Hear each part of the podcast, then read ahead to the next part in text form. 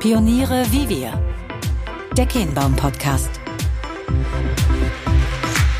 Grüne Transformation gelingt nur mit einer starken Industrie. Warum das so ist, erklärt unser heutiger Gast Annemarie Grossmann, Mitglied der Geschäftsführung der Georgs Marienhütte Holding, mit der ich heute sprechen darf und die bei der GMH-Gruppe die Beteiligung sowie den Bereich Top Management und Development sowie die Real Estate-Sparte verantwortet. Das Familienunternehmen in zweiter Generation mit Stammsitz in eben Georgsmarienhütte, bei Osnabrück gelegen, produziert primär Elektrostahl und bündelt dabei Unternehmen über den gesamten Stahlkreislauf, sprich von der Schrottverwertung über die Stahlerzeugung und Verarbeitung bis hin zu Schmiedetechnik und Guss und hat ebenso Maschine- und Anlagebauunternehmen im eigenen Portfolio. In unserer heutigen Episode Pioniere wie wir teilt die promovierte Volkswirtin ihren Blick auf eine unterschätzte Branche, die sie in einem Interview mit der Wirtschaftswoche als Old Economy, aber cool bezeichnete, schlummernde Nachhaltigkeitspotenziale und das Wachstum von Diversity in der Stahlindustrie. Hört rein, es lohnt sich. Anne, deine Familie, konkret dein Vater, hat das Stahlwerk Georgs Marienhütte 1993 gekauft für zwei Mark. Warum eigentlich zwei Mark? Er rettete das Werk und baute aus den Ruinen die GmbH-Gruppe mit zwei Milliarden Euro Umsatz auf. Für alle, die euch nicht kennen, was macht ihr eigentlich genau? Die Georgsmarienhütte ist im Endeffekt der, die Keimzelle unserer Unternehmensgruppe. Wir sitzen hier gerade tatsächlich in der Georgsmarienhütte, in der Stadt Georgsmarienhütte. Äh, das Werk hat eine über 150-jährige Geschichte und ähm, wurde schon sehr früh Stahl erzeugt hier. Mein Vater kam in den späten 80er Jahren nach Georgsmarienhütte und hat damals das Werk ähm, tatsächlich aus dem Klöckner-Konzern heraus geleitet. Und leider ging es dem Unternehmen damals nicht so gut. Und als es darum ging, ob das Unternehmen überhaupt noch eine Zukunft hat, hat mein Vater seinen Mut zusammengenommen und das Werk eben für zwei Mark übernommen. Wieso zwei Mark? Ähm, die eine Mark war für tatsächlich sagen wir mal so, das, das Handfeste, was hier am Standort besteht, die äh, Liegenschaften und das Grund und Boden.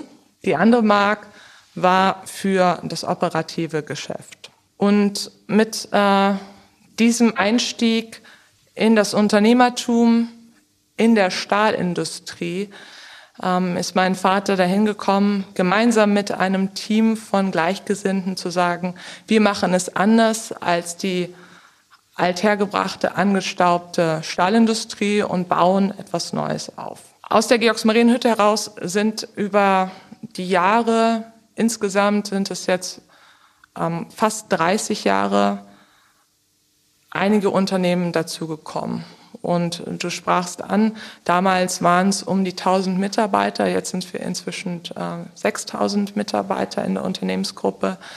Wir haben das äh, Geschäft um die Stahlerzeugung ausgeweitet als Unternehmensgruppe und sind inzwischen nicht nur in der Erzeugung, sondern insbesondere auch in den Schritten davor und danach in die gesamte Stahlwertschöpfungskette eingegliedert. Das fängt beim kompletten Recycling, Aufbereitung von Schrotten, sozusagen bestehenden Materialien an, bis hin zur Verarbeitung in einbaufertige Komponenten. Und unsere Produkte finden sich eigentlich in allen Zukunftsindustrien wieder. Wir sind in der Mobilität aktiv, wir liefern Stahl für Automobilhersteller, aber auch für die Bahnindustrie. Wir liefern aber auch für Zukunftsindustrien wie zum Beispiel Windkraft. Wir liefern Motorenteile für große Schiffe, aber gleichzeitig auch Teile für zum Beispiel Pelletierungsanlagen sind insofern in der Nahrungsmittelindustrie aktiv. Das heißt, wir bieten eine ziemlich breite Palette an Produkten an und all das, sagen wir mal, mit dem ersten Schritt, das waren die zwei Markt damals, Anfang der 90er. Das ist ja, wenn man mal ehrlich ist, eine sagenhafte, unglaubliche Geschichte. Also wir reden ja häufig über Unternehmertum und Mut. Ich glaube, es ist völlig fair zu sagen, also was dein Vater und hast davon gesprochen, Gleichgesinnte in der Zeit aufgebaut haben, ist wirklich völlig beeindruckend. Und äh, das Schöne ist ja auch, mit dir sitzt ja jetzt hier die nächste Generation äh, mit am Tisch. Und bevor du hier angefangen hast, warst du dem Unternehmen ja schon einige Jahre auch verbunden, also bevor du operativ angefangen hast im Aufsichtsrat. Und hast aber zuletzt ja auch, warst in der Beratung tätig. Wann war so der Zeitpunkt für dich, wo du das Gefühl hattest, du möchtest vielleicht von der einen auf die andere Seite wechseln und wirklich auch mit anpacken? Was war so der Impuls? Kannst du dich noch daran zurückerinnern? Bevor ich in der Beratung war, war ich tatsächlich in der Forschung und habe im Bereich Innovationsökonomie ähm, unterschiedlichste Projekte gemacht. Und was mich in der Forschung immer so ein bisschen frustriert hat, war die Geschwindigkeit und vor allen Dingen die Realitätsnähe, die zwar vorhanden ist, aber dann doch, bis man so die eigenen Ideen tatsächlich äh, einem Unternehmen verklickern kann und das zur Umsetzung kommt, ist doch der Prozess sehr lange. In der Beratung ist das Ganze schon wesentlich praxisnahe und äh, umsetzungsorientierter. Aber auch dort hat mir dann, äh, sagen wir mal, die, die letztendliche Verantwortung für die eigene Empfehlung eines Projektes gefehlt. Und ähm, kann auch angenehm sein. Das kann auch sehr angenehm sein. Und ich glaube, auch Berater haben ihre Daseinsberechtigung, lieber Fabian. Nur, ich habe das große Glück, mit Unternehmern groß geworden zu sein und sowohl meine Mutter als auch mein Vater haben mir immer gesagt, äh, wenn du was erreichen willst, dann nimm es selber in die Hand. Und diesen Hebel, den hat man schon eher im Unternehmen. Und als ich meinem Vater dann mal gesagt hatte, so Mensch, ich, ich sehne mich nach dem nächsten Schritt, dann hat er mir nahegelegt, dann ähm, betätige dich doch auch unternehmerisch. Und dadurch, dass wir eigentlich als gesamte Familie an der einen oder anderen Stelle ähm, in diese Unternehmensgruppe inzwischen eingebunden sind, bin ich nun diejenige, die aktuell eben operativ tätig äh, ist. Aber eben auch, wie du schon angesprochen hast, sind ähm, auch der Rest der Gesellschaft der Familie im Aufsichtsrat aktiv. Erinnerst du dich noch so an das erste Mal, als du verstanden hattest oder vielleicht auch eine andere Form von Berührung mit dem Unternehmen, weil du gesagt hast, ich meine, ihr habt eine entsprechende Prägung erfahren, wahrscheinlich maßgeblich zu deinem Vater gerade zu Beginn.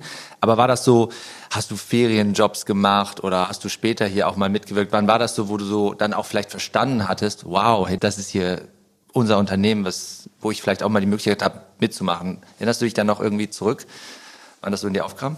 Äh, die ersten Erinnerungen ähm, an das Unternehmen waren tatsächlich so die Wochenenden, wo mein Vater uns, uns drei Kinder, ich habe zwei Geschwister, mit ins Unternehmen genommen hat und wir mit dem Feuerwehrauto durchs Werksgelände fahren mhm. durften mhm. und auch an der einen oder anderen Löschprobe teilnehmen durften. Über, über den Lauf der Zeit hat das natürlich immer wieder mal mit Unternehmensbesuchen zu tun gehabt. Ähm, aber für mich das Prägendste war habe ich so ein Sommerpraktikum, wo ich ähm, an zwei Standorten mitarbeiten mhm. durfte. Tatsächlich auch wirklich mit äh, ganz normal in die Schicht eingebunden, zum Beispiel die Säge bedient habe. Was Vergleichbares hat, äh, hat auch mein Bruder gemacht. Ähm, um, und den, vor allen Dingen so den Spirit im Unternehmen in der Produktion mitbekommen habe. Das ist etwas, was mich unglaublich geprägt hat. Und ähm, das ist auch etwas, was unsere Unternehmensgruppe extrem ausmacht, mhm. ist, dass hier ein, ein Spirit in, in den Werken herrscht, den äh, einen unglaublich mitreißt. Ich persönlich eben auch. Apropos mitreißen, ich glaube, es ist fair zu sagen, dein Vater ist ja einer der ganz wenigen Menschen in Deutschland und in der Geschichte, die sowohl als Manager als auch Unternehmer wirklich reüssiert haben und immer mit, mit Volldampf dabei. Und jetzt ist er ja einer deiner Aufsichtsräte. Äh, wie fühlt sich das denn eigentlich an? Der Hintergrund der Frage ist, wir haben ja häufig dann auch in diesen Konstellationen Nachfolge abgebende, aufnehmende Generation so die Frage, wie geht man dann denn vielleicht auch nochmal anders oder neu miteinander um? Wie fühlt es sich an? Bewegt er sich immer rollenkonform? Ich glaube, es gibt äh, in jeder familiären Beziehung unterschiedliche Rollen. Ich habe ja nicht nur das große Glück, dass äh, mein Vater im Aufsichtsrat ist, sondern äh, auch mein Bruder. Mhm. Und ähm, wir gleichzeitig alle dem in Anführungsstrichen Gesellschafterkreis angehören mhm. und in dem Rahmen auch beraten. Aber natürlich bin ich in meiner Rolle als operative Geschäftsführerin primär Geschäftsführerin und habe an den Aussichtsrat zu berichten. Und äh, diese Berichtspflichten, ähm, die fordert mein Vater natürlich auch ein. Aber wir haben ja zum Glück äh, eine wirklich auch breit und gut aufgestellte Geschäftsführung. Und unser CEO, äh, Dr. Alexander Becker, ist vor allen Dingen, sagen wir mal, der primäre Ansprechpartner für die großen Fragestellungen. Und ganz ehrlich, das ist auch ganz gut so. Okay, verstanden, gut. Äh, bevor wir jetzt mal ähm, zum nächsten Block kommen, wo wir auch insbesondere über eure Industrie sprechen wollen. Noch eine abschließende Frage in dem Part. Ähm, mit Martina Merz steht ja bei ThyssenKrupp eine Frau an der Spitze eines deutschen Stadions hin. Mit dir ist auch eine Frau ebenfalls hier im Vorstand eines bedeutenden Stahlunternehmens. Ähm, wie ist denn die Situation insgesamt, weil wir dieser Tage auch häufig über das Thema Diversity hier in dem Kontext Gender Diversity sprechen? Ist es fair zu sagen, dass auch diese Branche sich gerade dabei ist zu wandeln? Wie würdest du so die Situation einschätzen? So die erste Aussage ist, glaube ich, wir haben noch zu wenig Diversität in der deutschen Stahlindustrie. Es ist eine Industrie, die einen unglaublichen Beitrag zur grünen Transformation beitragen kann. Die deutsche Industrie ungefähr ähm, 30 Prozent der CO2-Ausstöße in der Hand hat und wir als Stahlindustrie mit der größte Emittent sind. Das heißt, es ist eine Industrie, die sehr viel Potenziale hat, aber auch unglaubliche Aufgaben. Und diese Aufgaben kann man sicherlich am besten als divers aufgestelltes Team ähm, erfüllen oder erfolgreich erfüllen. Und äh, insofern denke ich, es braucht einfach mehr unterschiedliche Impulse, Frauen, aber wahrscheinlich auch andere ähm, Hintergründe, um diese Transformation gemeinsam zu gestalten. Und insofern würde ich mir einfach wünschen, dass wir noch mehr Diversität und noch mehr unterschiedliche Leute mit in die Industrie reinbringen, die auch frische Ideen, Gestaltungswillen und Lust mitbringen, diese Industrie weiter in die Zukunft zu tragen. Das ist ja ein, ein, super Stichwort. Also vielleicht kannst du da auch noch mal später, wenn, wenn wir zu dem Blog kommen, ein paar Gedanken teilen. Aber vielleicht mal vorweggeschickt, du hast es gerade gesagt, grüne Transformation, so unter dem Stichwort Dekarbonisierung ohne Deindustrialisierung. Vielleicht für alle Zuhörerinnen und Zuhörer. Du hast auch gerade ein paar Kennzahlen genannt, ähm, also sowohl welche Bedeutsamkeit die Industrie für die deutsche Wirtschaft ausmacht, gleichzeitig auch, dass sie natürlich, das ist systemimmanent, ähm, ein großer Emittent ist. Wenn du das jetzt mal versuchst so zusammenzufassen, vor was für einer Transformation stehen wir da denn eigentlich? Und ist das schon überall in der Form vielleicht verstanden? Wie, wie blickst du da drauf? Also wahnsinnige Chancen, großer Beitrag. Und was muss als nächstes passieren? Also ich möchte jetzt äh, nicht nur für unsere Industrie sprechen, ähm, sondern auch für unsere Unternehmensgruppe, die per se schon sehr gute Ausgangsvoraussetzungen hat, weil wir sind eine Unternehmensgruppe, die primär Elektrostahl herstellt. Mhm. Das heißt, wir haben ohnehin schon eine deutlich positivere CO2-Bilanz im Vergleich zu anderen Unternehmen. Wir liegen aktuell bei 0,4 Tonnen CO2-Ausstoß pro Tonne produziertem Rohstahl. Das ist ungefähr ein Viertel bis ein Drittel im ähm, Vergleich zum Branchendurchschnitt. Mhm, mh. Das heißt, das ist schon mal ganz gut. Ähm, wir haben aber trotzdem noch immense Herausforderungen vor der Brust, weil ähm, wir in Deutschland, auch wenn wir in der Zukunft erfolgreich sein wollen, in der Industrie und, Klammer auf, wir benötigen Industrie in der Zukunft, um auch selber in der Lage zu sein, ähm, Produkte für die Zukunft zu produzieren, Klammer zu dann müssen wir zulassen, dass Unternehmen, die eben auch aus dieser Historie heraus oder beziehungsweise aus den, aus den Prozessen heraus ähm, sehr viel Energie und somit auch CO2 verbrauchen, dass die die Chance bekommen, diese Transformation hinzulegen. Das bedeutet auf der einen Seite, dass wir, ja, alle sagen mal, verlässliche Rahmenbedingungen von der Politik ähm, bekommen. Das heißt, dass wir sicher sein können, wenn wir investieren in die Zukunft, dass das eben auch wirtschaftlich erfolgreich sein kann. Aber dass wir auf der anderen Seite natürlich auch die eine oder andere Unterstützung bekommen, um im internationalen Wettbewerb erfolgreich zu sein. Und ähm, ich glaube, da sind viele Fragen noch ungeklärt, aber die Politik und ähm, die, die äh, aktuelle Bundesregierung hat sich das ja ganz oben auf die Fahne geschrieben. Also freuen wir uns total auf die Unterstützung, die wir politisch benötigen, um diese Transformation hinzubekommen. Was wäre so ein wesentlicher Punkt? Äh, kannst du das einmal sagen? Also Zielsetzung ist perspektivisch, das ganze Land will ja klimaneutral werden, ergo offensichtlich auch die Produktionsverfahren. Worin könnte sich diese Planungssicherheit äh, ausdrücken? Also was, was uns als Unternehmensgruppe unglaublich helfen würde, und ich glaube auch anderen Unternehmen, ist ähm, Planbarkeit, was die Verfügbarkeit von bezahlbarem grünen Strom betrifft. Also wir haben, wenn wir unsere insgesamt unseren CO2-Ausstoß als Unternehmensgruppe betrachten, ungefähr 800.000 Tonnen CO2 jährlichen Ausstoß. Davon kommen rund drei Viertel aus unserem Strommix. Wenn der also auf Null steht, dann sind wir nur noch von 0,4 bei 0,1 Tonnen CO2 ähm, bei der Tonne produziertem Rohstahl. Das wäre schon mal unglaublich toll. Mhm. Nur sind wir in Deutschland nicht die einzigen Stromverbraucher und alle wollen grünen Strom. Das heißt, die Kapazitäten für erneuerbare Energien müssen natürlich unglaublich hochgefahren werden. Und ähm, da ist eben die große Frage, wie kriegen wir das hin, ohne dass die Kosten durch die Decke gehen. Ja, weil ähm, man hat es ja auch in der Zeitung gelesen, jetzt Ende 2021 sind die Energiekosten, die Energiepreise enorm nach oben gegangen das darf natürlich ähm, nicht passieren, wenn man Verlässlichkeit in, mal, in den Rahmenbedingungen benötigt. Verstanden. Ähm, ein weiteres Thema, was uns gerade umtreibt, sind ja Rohstoffknappheiten. Ähm, insbesondere in der Automobilindustrie reden wir vom Chipmangel und so etwas. Ähm, ist das ein Zustand, der euch auch betrifft oder seid ihr über eure diversere Aufstellung, die du eben ausgeführt hast, eigentlich ganz gut aufgestellt. Wie schaut da die Situation für euch aus? Also auch vom Chipmangel sind wir natürlich nicht komplett unbetroffen. Wir sind immerhin mit ähm, ein Drittel der Unternehmensgruppe im, im Bereich Automotive unterwegs. Das heißt natürlich, dass die, ähm, die Nachfrage teilweise stark ins Stocken geraten ist. Das, ähm, das, das können wir natürlich nicht irgendwie außer Frage lassen.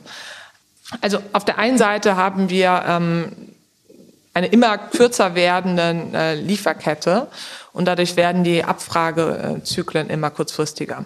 Aber wir haben den großen Vorteil, dass wir auf der einen Seite sehr qualitativ hochwertige Anbieter äh, von Stehlen sind und auf der anderen Seite eine sehr ähm, kurzfristige Lieferverfügbarkeit haben.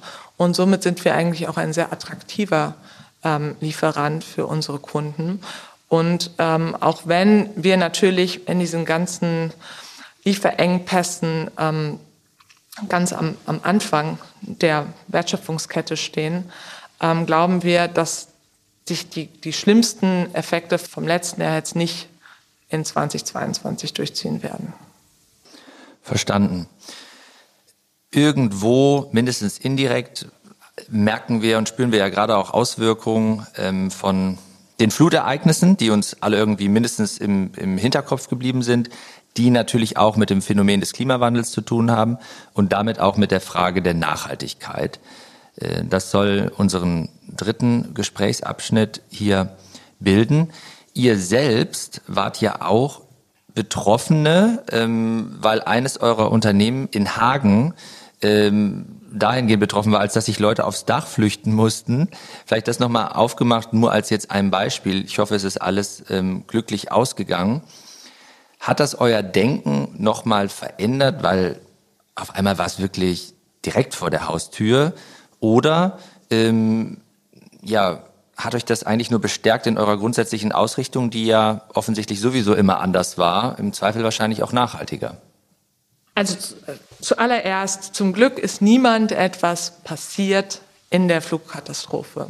Äh, unsere Mitarbeiter, die einen unglaublichen Einsatz geleistet haben, wirklich bis zu allerletzt ge gekämpft haben für das Unternehmen und sich nachher nur noch auf einen Container retten konnten, äh, wurden über 24 Stunden später mit Schlauchbooten aus dem Unternehmen gerettet.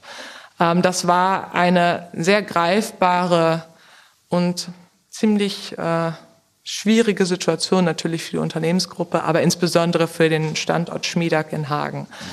Der aber auch gezeigt hat, wie wichtig es eben ist, ähm, auf der einen Seite nachhaltig zu sein, ähm, bezogen auf die Auswirkungen auf das Klima, ähm, aber eben auch nachhaltig in Bezug auf, die, ähm, auf den Umgang miteinander. Ich glaube, so ein Zusammenhalt zeigt auch, dass wir eben als Unternehmensgruppe ähm, auf gewisse Werte ähm, bauen, die jetzt über den Job as usual hinausgehen. Das ist der eine Punkt.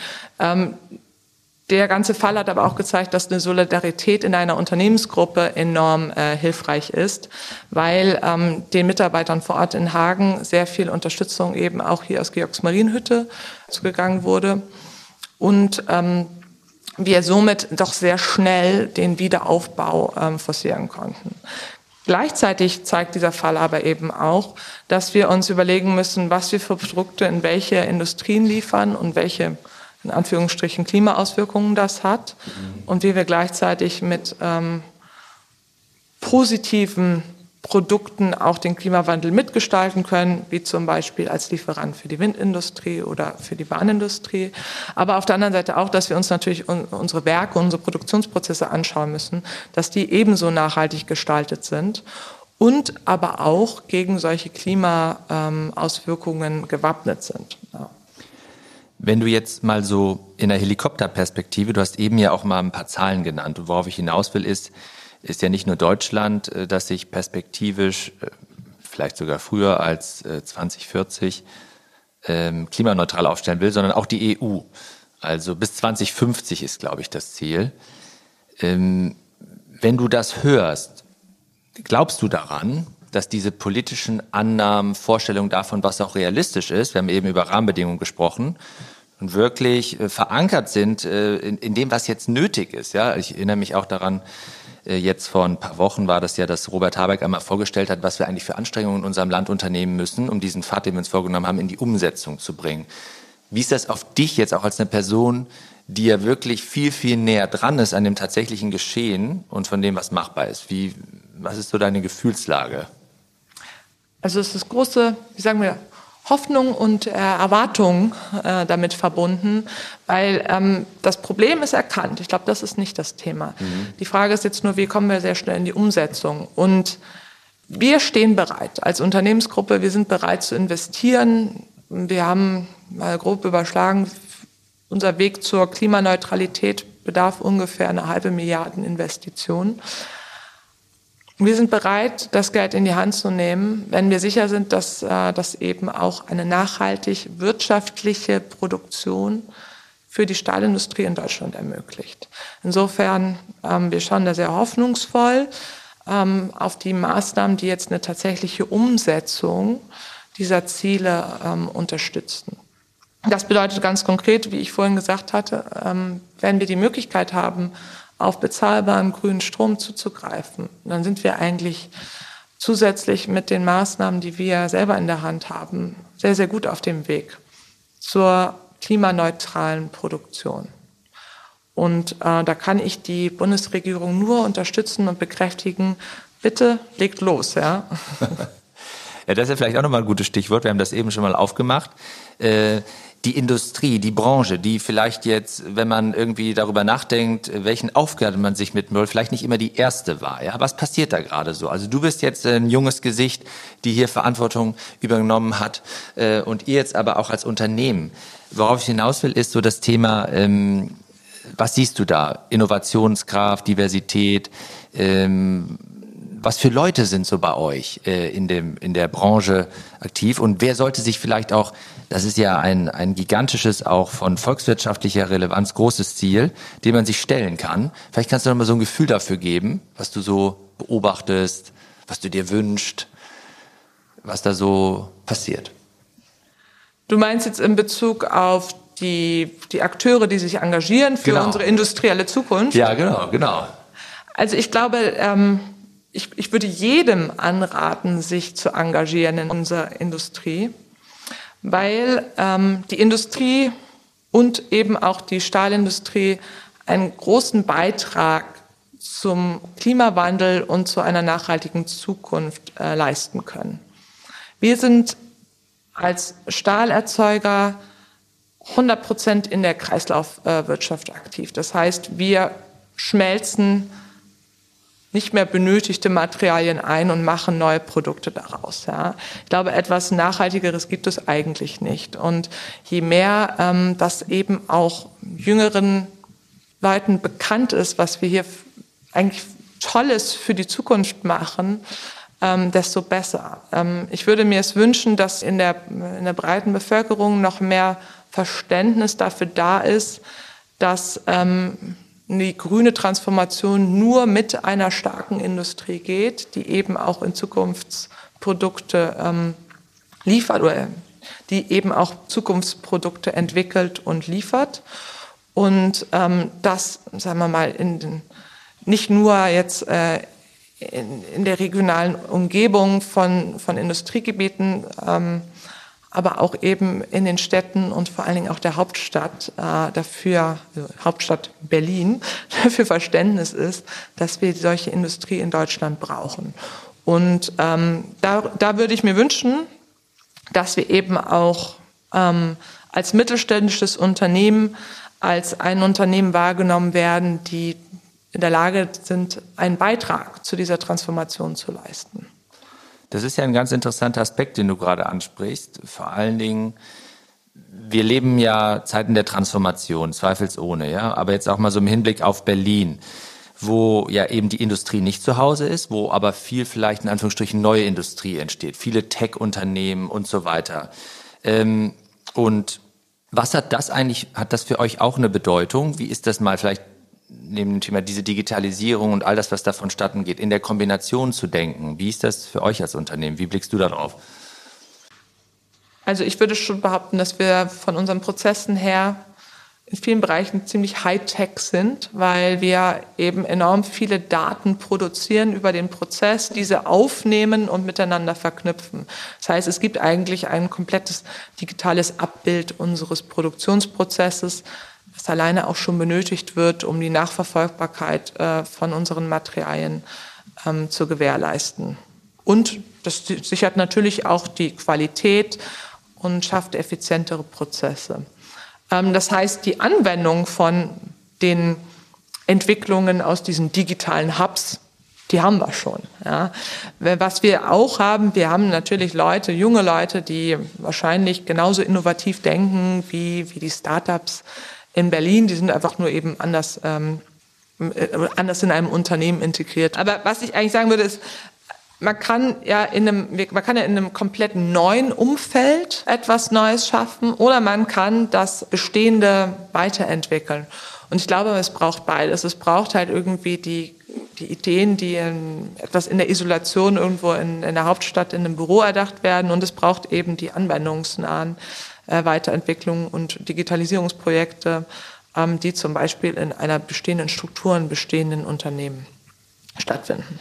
Vorletzte Frage, was treibt dich noch ähm, so an Themen, die du siehst, ähm, die dich bewegen und die du gerne perspektivisch hier noch mit einbringen möchtest, vor dem Hintergrund dessen, was wir jetzt miteinander beleuchtet haben, aber was du vielleicht auch persönlich vorgenommen hast? Was sind so ein paar Punkte, die, die du gerne auch in die Umsetzung bringen willst? Also ich glaube, das, das größte Mammutprojekt, mit dem wir trotzdem jeden Tag äh, konfrontiert sind, ist die industrielle Transformation Richtung Nachhaltigkeit, äh, Klimaschutz. Und ähm, wir sehen uns da als Unternehmensgruppe gut gewappnet, weil wir eben sehr schnell entscheiden können als äh, Familienunternehmen, aber auch mittelständisch aufgestellt sind. Das heißt, auch dort ähm, sehr unternehmerisch denken. Ähm, was mich stark beschäftigt ist, wie schaffen wir das noch weiterzuentwickeln? Wie schaffen wir es auch als inzwischen Unternehmensgruppe mit 6000 Mitarbeitern, die Entscheidungsprozesse so zu gestalten, dass äh, jeder unternehmerisch agieren kann, aber gleichzeitig eben auch diese Ziele der Nachhaltigkeit in, in den Augen äh, behält und ähm, dazu beiträgt persönlich bin ich da eigentlich nur ein, sagen wir, ein kleines Rad im Getriebe und Teil eines großen Teams. Und ähm, unser Ziel ist es wirklich, die Zukunft der Industrie nachhaltig zu gestalten und das in Deutschland zu ermöglichen. Vielen Dank. Dann kommen wir zu unserer letzten Frage, die wir immer stellen, die wir jetzt hiermit preisgeben. Was ist ein Traum oder etwas, was du noch nie jemandem verraten hast, was du jetzt mit uns teilen magst? Ist ja gemein. also ich glaube, mein Traum wäre es tatsächlich, wenn wir es schaffen, die Arbeitsplätze, die industriellen Arbeitsplätze in der Anzahl in Deutschland, die wir haben, zu halten und damit noch mehr für die globale Klimatransformation beizutragen. Also das heißt, dass wir wirklich schaffen, mit der Stärke, die wir eigentlich an, an gut ausgebildeten Menschen haben, noch ein größeres Rad in der internationalen Transformation zu drehen. Ich glaube, wir sind leider momentan eher in der entgegengesetzten Richtung unterwegs, dass wir an Relevanz verlieren. Ähm, aber wenn wir es schaffen würden, das, was wir ohnehin schon gut können, das heißt Lösungen und Ingenieurslösungen zu entwickeln und auf die Straße zu bringen, wenn wir das noch stärker dafür einsetzen können, ja, Zukunftsprodukte zu bauen, dann, ganz ehrlich, dann müssen wir uns keine Sorgen mehr um Deutschland und auch um Europa machen.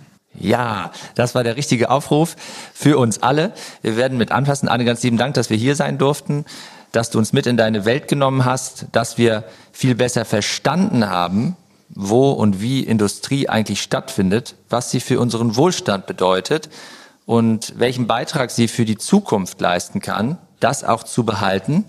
Und insofern freuen wir uns, wenn wir miteinander im Austausch bleiben dürfen und werden ganz eng verfolgen, äh, welchen Weg ihr hier erfolgreich einschlagt. Ganz lieben Dank.